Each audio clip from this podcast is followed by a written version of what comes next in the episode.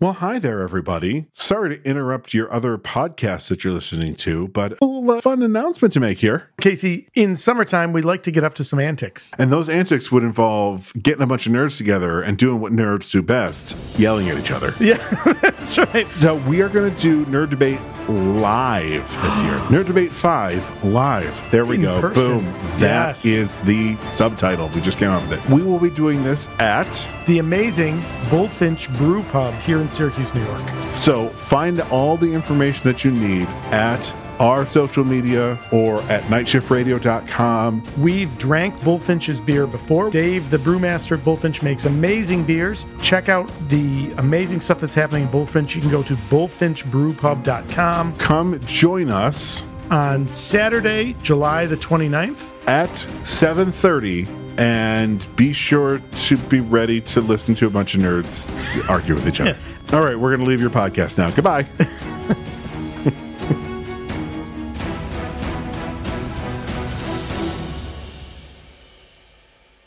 You're listening to the Never Heard of It podcast. a Night Shift Radio original. Every week we bring you the good, The bad the weird. and lesser known streaming movies. Hit subscribe for new episodes every Thursday and Sunday.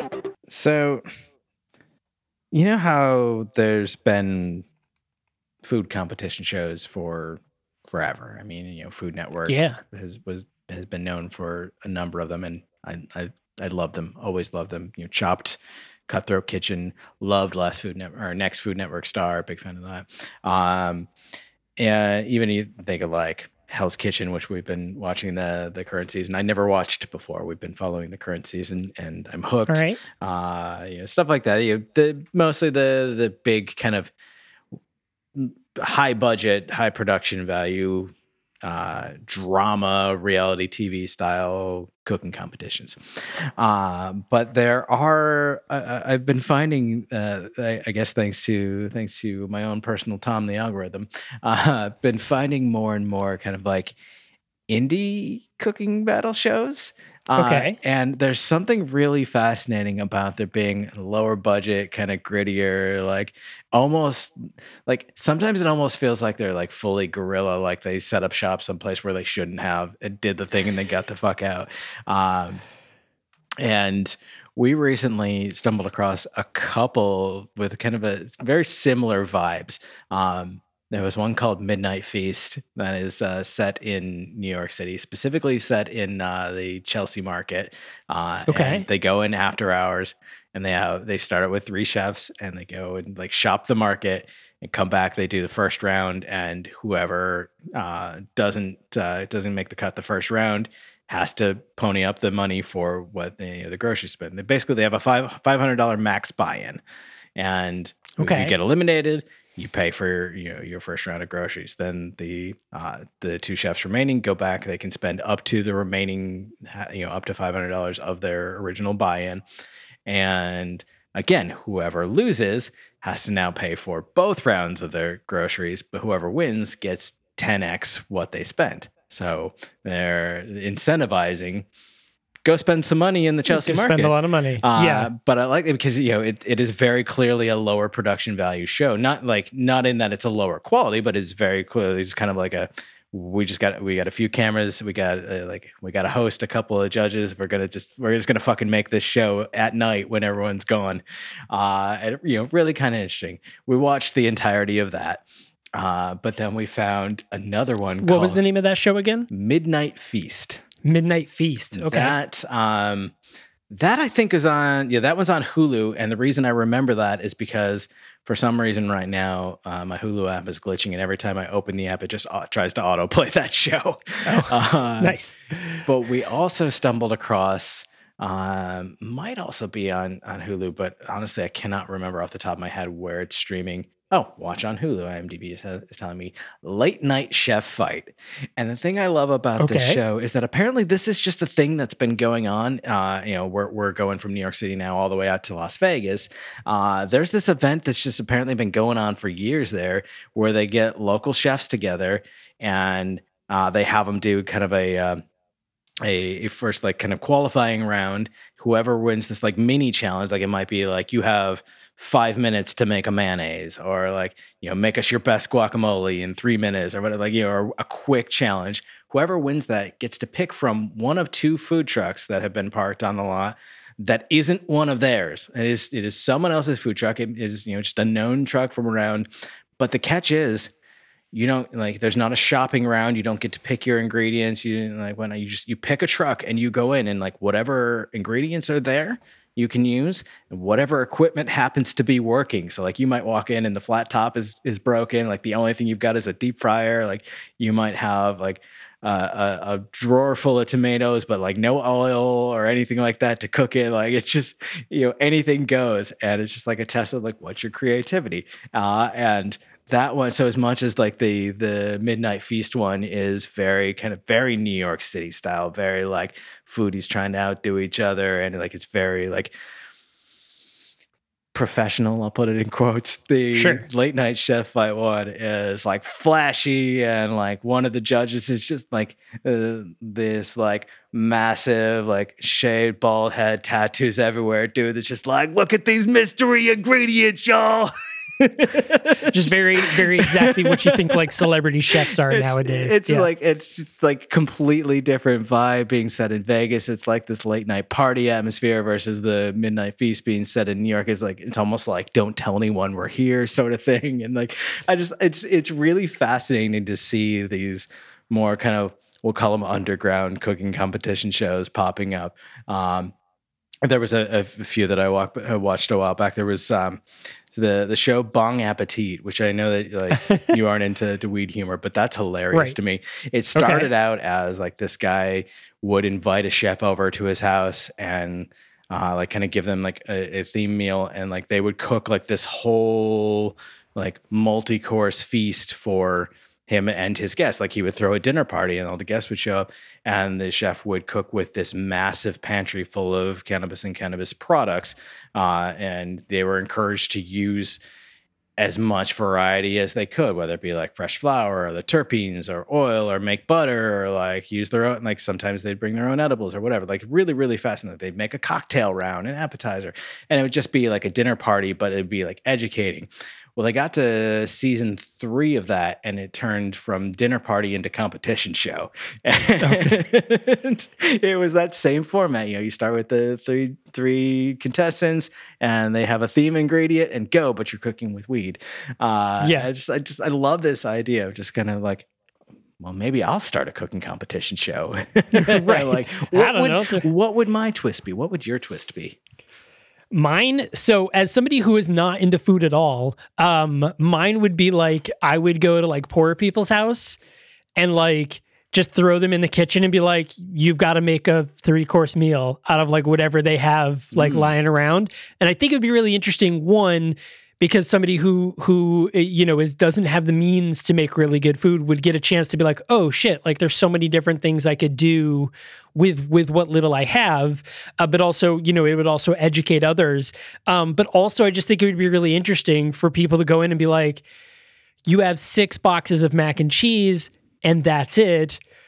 I, do you eat other food? like, you know, like if they went into like my cupboards, they would see like mac and cheese and ramen noodles and be like, my dude, this is way too much carbohydrates and sodium. What are you doing with your life? You know, like, and like you also have a half eaten box of Lucky Charms. Like, what are you surviving? you know, like, how are you, what are you doing? That's a great point, though, and like, uh, like kind of eh, like elevated pantry clean out.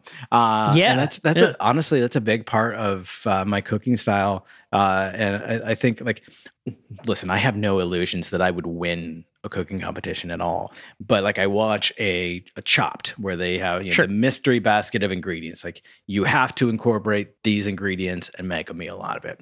Um, that's a lot of times how I approach cooking. I'm like, literally, what the fuck do I have in my mystery basket? By which I mean my pantry and uh, refrigerator. What can I make out of these? And like, I love that notion of just like testing your creativity. And like, yeah, like I, I mean, I could just make spaghetti and, and jarred sauce, or like, okay, I've got a, I've got some some sweet potato. I have like, I apparently have one sprig of fresh uh, sage left. So, okay, I'll use that. And uh, I'm like, oh, I, I've got some canned tomato. Maybe I can make a like, what can I make out of this? And Yeah. like extending that notion to like teaching people how to elevate their their pantries.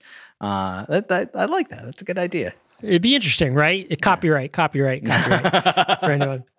Call me. I'll, I'll produce that show. I'll produce the hell out of it. Actually, no. I'll just have her do it because I can't. I'll do it. I- you yeah, you've got the idea. You go off and do that because I'm gonna be like, I don't know, like I know nothing about food. I have zero interest in it. I would not be good at it. There's a part of me that really badly wants to judge a cooking competition show. Um, Yeah. Partly because I love to eat, uh, and partly because I have taught myself over several years of watching these shows how to think about and describe food more than just, "Hmm, yeah, that's good. Uh, Yeah. And like, I, that's a skill that I try to practice, and I think it would be fun to put it to, to use. In fact, we did a um, several jobs ago. We had a, uh, a um, um, was it a salsa cook-off or a guacamole cook? And we had a competition to make either salsa or guac, uh, or maybe both.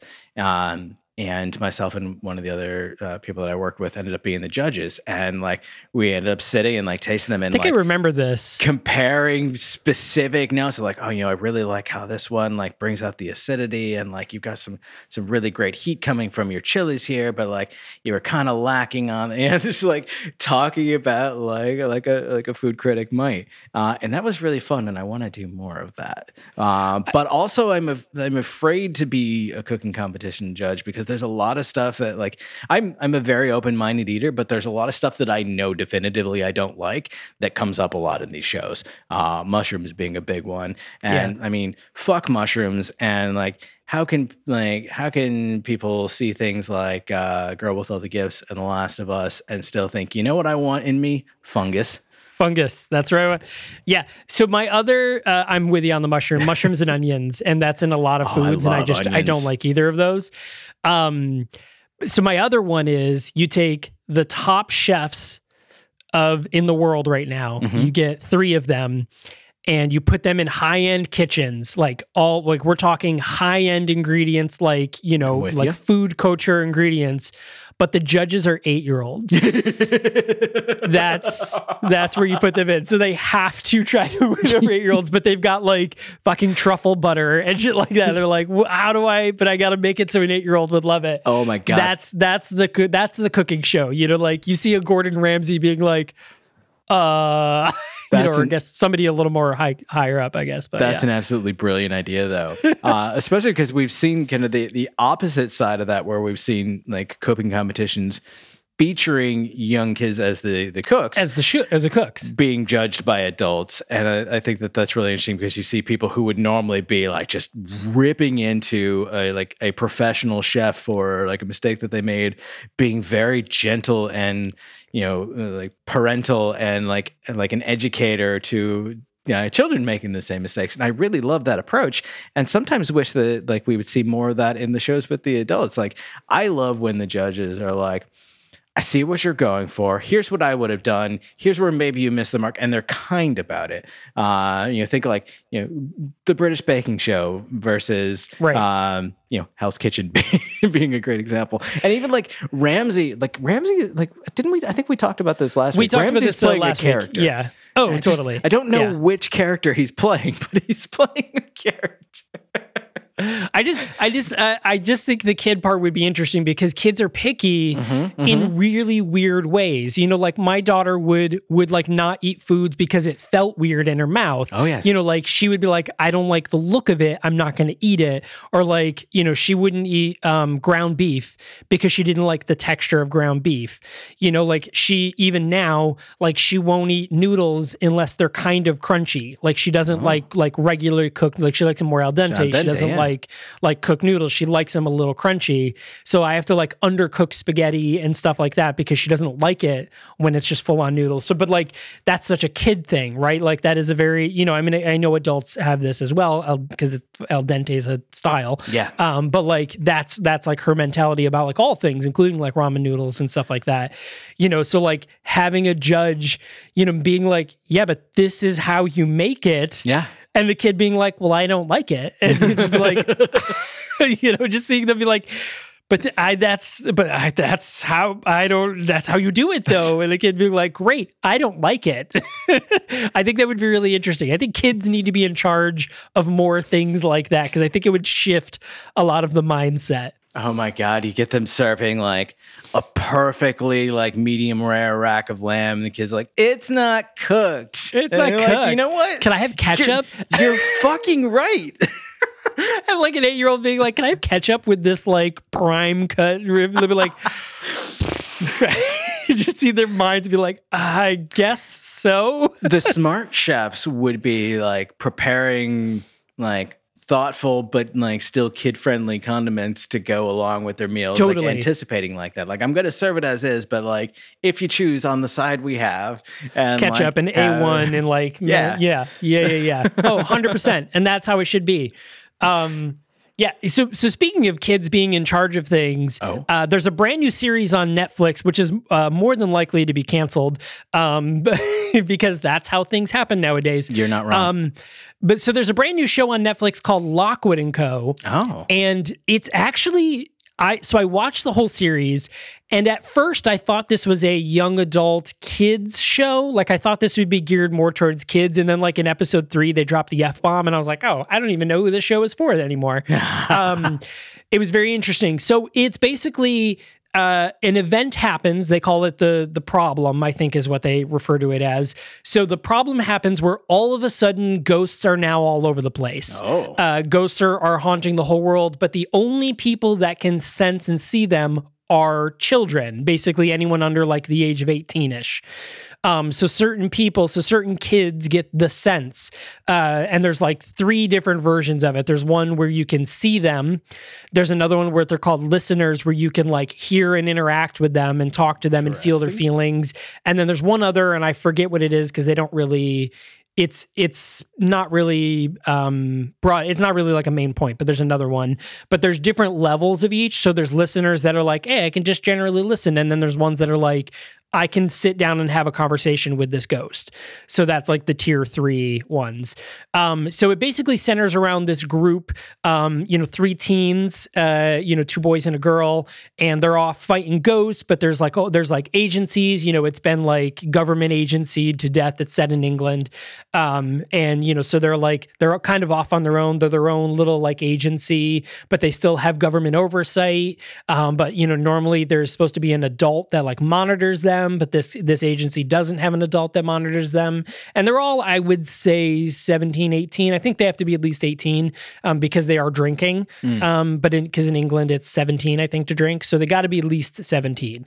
Um, uh, but it's very interesting. The show was really good. It it had a really good flow. I thought it was very interesting. It didn't. It wasn't cheesy. Like I expected it to be young adult and like kid friendly, but it's not really. But it's you still could have a child like you still could have like a 12 year old watch this and be like yes fuck yes this is a great show. Like a 12 year old could still enjoy this but me as a 41 year old who's really more like an 18 year old uh, girl uh, also really enjoyed it. I, I thought it was really interesting. I love the idea that it the kids are the only ones that can see the ghosts. I love the idea they have to haunt them. There's a lot of like, you know, um, you know, supernatural type things like, oh, they're, you know, ghosts are afraid of iron. You have to cover them in steel. Like there's the, the sort of like mythos about it. Um, and I thought it was really interesting and it leaves you with a good build, like world building thing of like, ooh, there's conspiracy behind this. And maybe the adults aren't exactly telling the truth about like how the problem occurred or how long it's been going on type thing. Really, really cool. I, I really, really enjoy the show. Definitely recommend watching it. Hopefully, there's a season two. It was the number two most watched Netflix show. Oh, so it's for, like, definitely the gonna be first- canceled. Right. So it was the number two most watched show. It never broke into number one. It lived in number two for like the first week, and I think now it's down to number five. It's only been out for about a week and a half uh, or so. At this point, it's been out like two or three weeks. Um, so it it was in number two, dropped down to number five. So it's kind of up in the air of whether it'll get uh, renewed or not. I really hope it does, though. I I really enjoyed this show. I love the perspective that you offer when it comes to like whether or not something is uh, good for kids, because you would think that there would be like a base level sense of just what what generally is and is not age appropriate, um, but that's not really true. 'cause I have no fucking clue uh, what would be like a, like considered quote unquote appropriate for kids, what would be too young, what would be too old, like what age groups would like. Well, I just I have no concept of that whatsoever, and I don't know that I ever really have, uh, including for myself. I mean, I've I've told you enough times, like you know, I was reading Crichton in middle school, and you know got it got one of his books taken away from me but then again like as a like you know late 20 something adult i was still reading a lot of like young adult actually like even in my 40s i was still every now and then pick up like a young adult you know fantasy novel or like watch you know I love cartoons I have no concept of of what uh, age groups uh, uh, things are, are set for, so I always love hearing your perspective on that. Yeah, you know, I mean, for the most part, uh, you know, at the age that my daughter is, she's about to be 11. You know, at the ages she's in, eh, violence for the most part, you know, aside from like torture, you know, it depends on what it is. You know, like eh, she she's into the she's into scary movies now, right? So like she's wanting to be scared. So the violence isn't so much of a big deal. Um, it the sexualness is is what gets me. It's like it's one thing to talk to them to say like, you know, if like a characters are saying like. I, I love you, we're into you, maybe we'll sleep together. Like saying, you know, like referring to sex, but like if they get in detail about it or graphic about it, that's where I'm like, nope, we're done. Like this is not a show. You know, anything that's like overly sexual, uh, that's where Fair. like I kind of draw the line. But the violence part of it, you know, she's she. I think this is very much dependent on child. Yeah. Um, she understands. I mean, having been in a horror movie herself, uh, she understands the idea that it's faked. You know, like she saw, you know, she saw like how we made the the fake bodies for for the night house, you know, and stuff like that. So like she saw how this how it looks. Like she understands that it's all you know it's make believe and you know her dad makes movies Yeah. she understands how it works so i think like in her mind she can separate the idea of the violence from something actually happening so i think it's a little different for her you know judge that obviously if you're you know your own child like what Sure. are they going to be okay with and what are they not going to be okay with um, so I think judge it for that, but to me, it's it's anything like over overtly sexual, you know, or like objectifying. That's I'm like, nope. Sure. Like we'll hold on to that until you're like 18, 16, you know, like when you're a little, you can understand it a little more, you know, but right now, no, you're, you're too young for that kind of stuff. Right on. Um, so that's, that's kind of where, where I feel about that. But Lockwood and Co, great. No, no sexual stuff at all. Um, not even really a lot of romance, but there's like, the overhead like are will they won't they? But it's never like a driving point of the um you know it's never it's not like annoying about it. Sure. um and the scary parts not really that scary uh but there was some cool like ooh i could see where this would be scary moments. So it's a little very very cool. Um uh like that. Uh, but another new show just dropped on apple tv which uh, i think you will really like this show um it's a show called shrinking. Oh yes, I've been seeing ads for this a lot. so it stars Jason Segel, Harrison Ford, and uh, Jessica Williams, um, who I love. Jessica Williams. There was there was brief talk where Jessica Williams uh, might have been the new Doctor. Uh, Oh. back when they were uh, announcing Jodie Whittaker, she was somebody that people were talking about, and it was going to be a big deal because she's American. Um, but she uh, was in a really really great show called the or a movie called The Incredible Jessica James. Um, highly recommend it fantastic. She was also in Fantastic Beasts. Um, Yep. She's in uh, Two Dope Queens. Um, uh, you know, she she's in a lot of great stuff. She's she's not the main character. Uh, she's one of the the main characters, but she's not the main character. It really uh, follows Jason Segel, who people uh, I would say most likely know from How I Met Your Mother or Forgetting Sarah Marshall. Um, so he is one of the writers for this show, uh, but the the showrunner for this is Bill Lawrence uh, who was the showrunner for Ted Lasso, uh, which you know everybody loves, but also Scrubs, which was one of my favorite shows There you go. in the world. Uh, he was the showrunner of that. So as of recording this episode, three episodes of Shrinking were out. I think this is a great, great show. It has that sort of like hit you in the motions uh, moments that like Scrubs and Ted Lasso is is known for, um, and it has the comedy moments that I think Ted Lasso and Scrubs is known for. But I think it's a little more. Uh, it's a little more on the drama side, I guess, a little more on the emotion side, not really drama, but a little more on the emotion side that it is on the comedy side. But the comedy moments hit really well. Harrison Ford's character, he plays the he plays the head of a um, of a therapy uh, practice, um, and of of which uh, Gabby, played by Jessica Williams, and Jimmy, played by Jason Segel, work for him. They are all therapists in this in this uh, practice. Um, and Harrison Ford's in it. He's great. He plays a character who uh, is in the early stage, stages of Parkinson's. Um, so like there's that like looming thing, but his character is very Harrison Ford. You know, where he's very like no bullshit, like call you into his office and like yell at you type thing. Uh, it is very Harrison Ford, but it's just a great show and they're short. The episodes are only like 30, you know, like 30, 37 minutes long. You know, they're nice little bites. Uh, but I think it's really great. And I, I think, you know, Jason Segel plays very much a Jason Segel character, you know, where he's kind of like a big doofus, but like, you know, he's smart anyways. Uh, he he kind of reminds me of his character in Forgetting Sarah Marshall. Uh, it's kind of like that character. So without seeing this, I I, I don't I don't know, and I, I assume it probably isn't fair to uh, make any kind of direct comparison. But I think it's really fascinating uh, how like Apple TV previously had a show called The Shrink Next Door about a psychiatrist, a therapist uh, who uh, is played by a um, a youngerish, fairly well known actor. In this case, Paul, Rudd, uh, and a patient played by a somewhat older but also very well known actor, not quite as old as Harrison Ford though, Will Ferrell, uh, with a, a stellar supporting performance by uh, Kathryn Hahn. And just, I'm, I'm curious if you've, uh, did, first of all, did you watch The Shrink Next Door?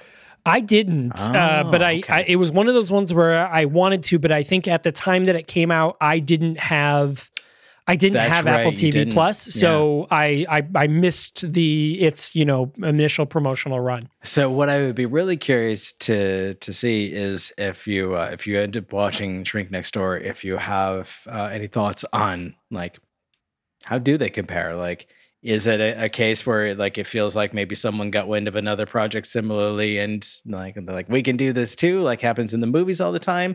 Does it feel like totally coincidental? Is it completely different and just like the theme of there being a you know a therapist and a patient uh, happens to be in, in common? Uh, I, I'd be super curious to hear if there's any kind of obviously not like overlap, but any kind of like commonality to them.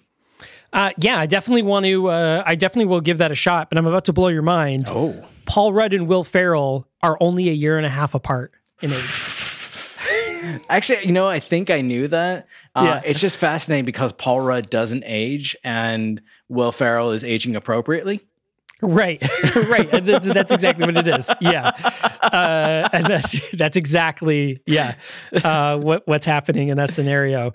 Yeah, um, yeah. So so shrinking uh, on Apple TV Plus. Have you been, have you been watching it? Let us know. I I want to know. And if you've watched uh, The Shrink Next Door, is there any uh, similarity? I'm gonna have to give it a watch now to see um, what what the difference is. I think you know the from what I briefly from what I know of the Shrink Next Door, I think you know the Shrink Next Door is more of the the patient is the main character, Yeah, and uh, it's kind of like the driving force. Whereas on Shrinking, it's the therapist who is the main character. And Shrink Next Door is very much a drama with comedic elements. Uh, the at least the the trailers for Shrinking seems to maybe like flip it the other way, where maybe it's a comedy with some dramatic elements. Uh, I think that was it, it's. I mean, only three episodes in. Um, so uh, yes, it definitely feels more like more on the comedy side than it does on the drama side. But I mean, there is some call me a serious moments. I did it. Uh, yes. So I, I I think yes, it leans more towards the comedy side, but I think the drama moments are there. The the emotional hits are there. Interesting. Um, yeah, which is pretty interesting. So, you know, we talked about uh, uh, guerrilla style cooking shows yeah. uh, Lockwood and Co. on Netflix, and uh, shrinking on Apple TV Plus, hey, what are you watching? Let us know. Mm-hmm. Um, you could do that. You know, if you're watching us on YouTube, hey, hit subscribe. You know, do the thing.